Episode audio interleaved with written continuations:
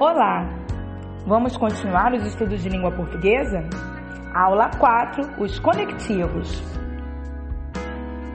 Você já ouviu falar em coesão?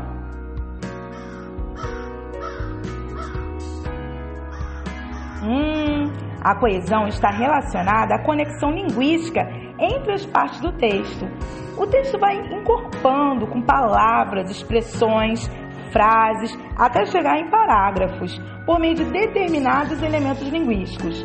Com ela, fica mais fácil ler e compreender um texto. Então, não se esqueça: coesão é conexão, é ligar partes de um texto, fazendo ele ter sentido e as mesmas ideias do início ao fim. Então, palavra de ordem: ligar. Como ligar as partes de um texto? Como ligar uma oração a outra?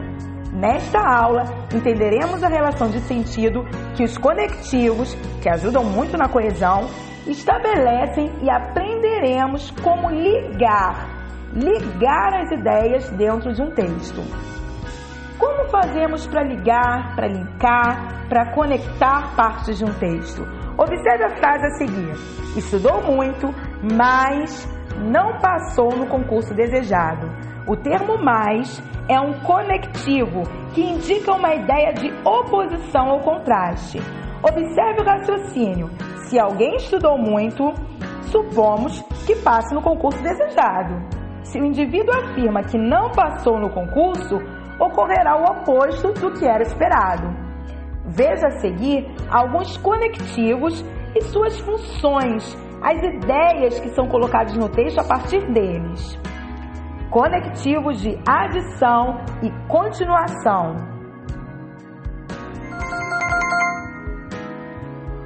Exemplos: além disso, ademais, demais, outro sim, ainda mais, também, e, nem, por outro lado, não só, mas também, não só como, não também, como também, não só, bem como isso dentro do texto.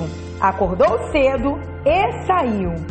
Então perceba que nesta oração o conectivo e liga as orações dando ideia de soma.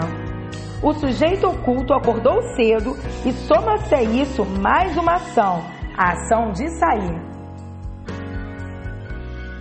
Conectivos de oposição e adversidade.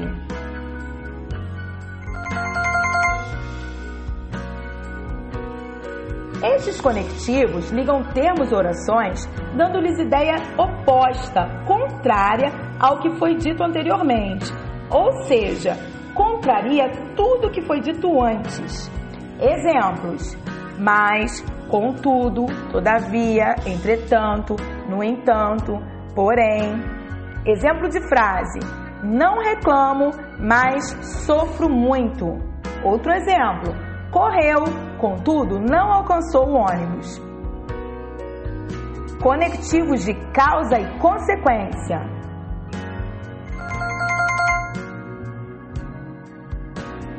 Expressam causa ou consequência do que foi declarado na oração principal.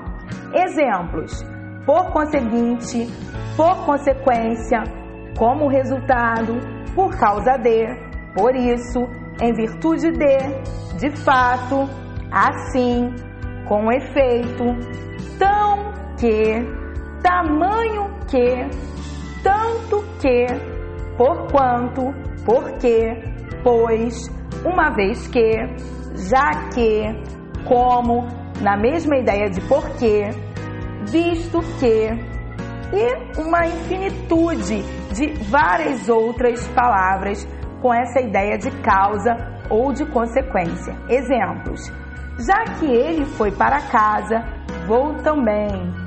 Outro exemplo: estudei tanto que acabei tirando nota mil na redação do Enem. Conectivos de explicação.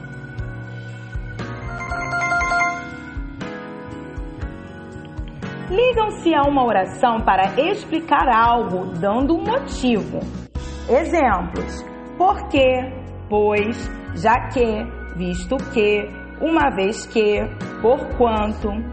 Exemplo de frase: venha rápido porque já está muito tarde.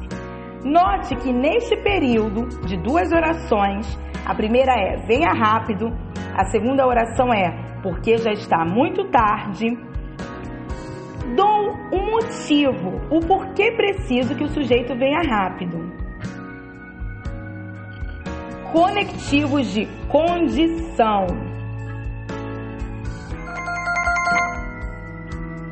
Então, estabelecem uma condição para que ocorra a informação dada na outra oração. Então vamos lá. Exemplos: caso, eventualmente, se, desde que. Exemplo de frase: Se ele cumprir sua parte do acordo, poderemos seguir conforme planejamos anteriormente. Então, atento aí a esse conectivo muito importante. Se se ele fizer a parte, fizer a sua parte, eu farei a minha. Conectivos de finalidade.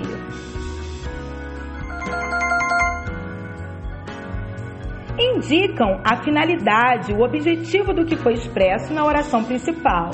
Exemplos: a fim de, com o propósito de, com o fim de, com a finalidade de, para que, com o intuito de, como, para. Exemplo de frase: A aluna estudou durante muitas horas a fim de que não reprovasse no vestibular. Então a finalidade dela era estudar para não reprovar. Esse era o objetivo. Conectivos de resumo, conclusão, recapitulação.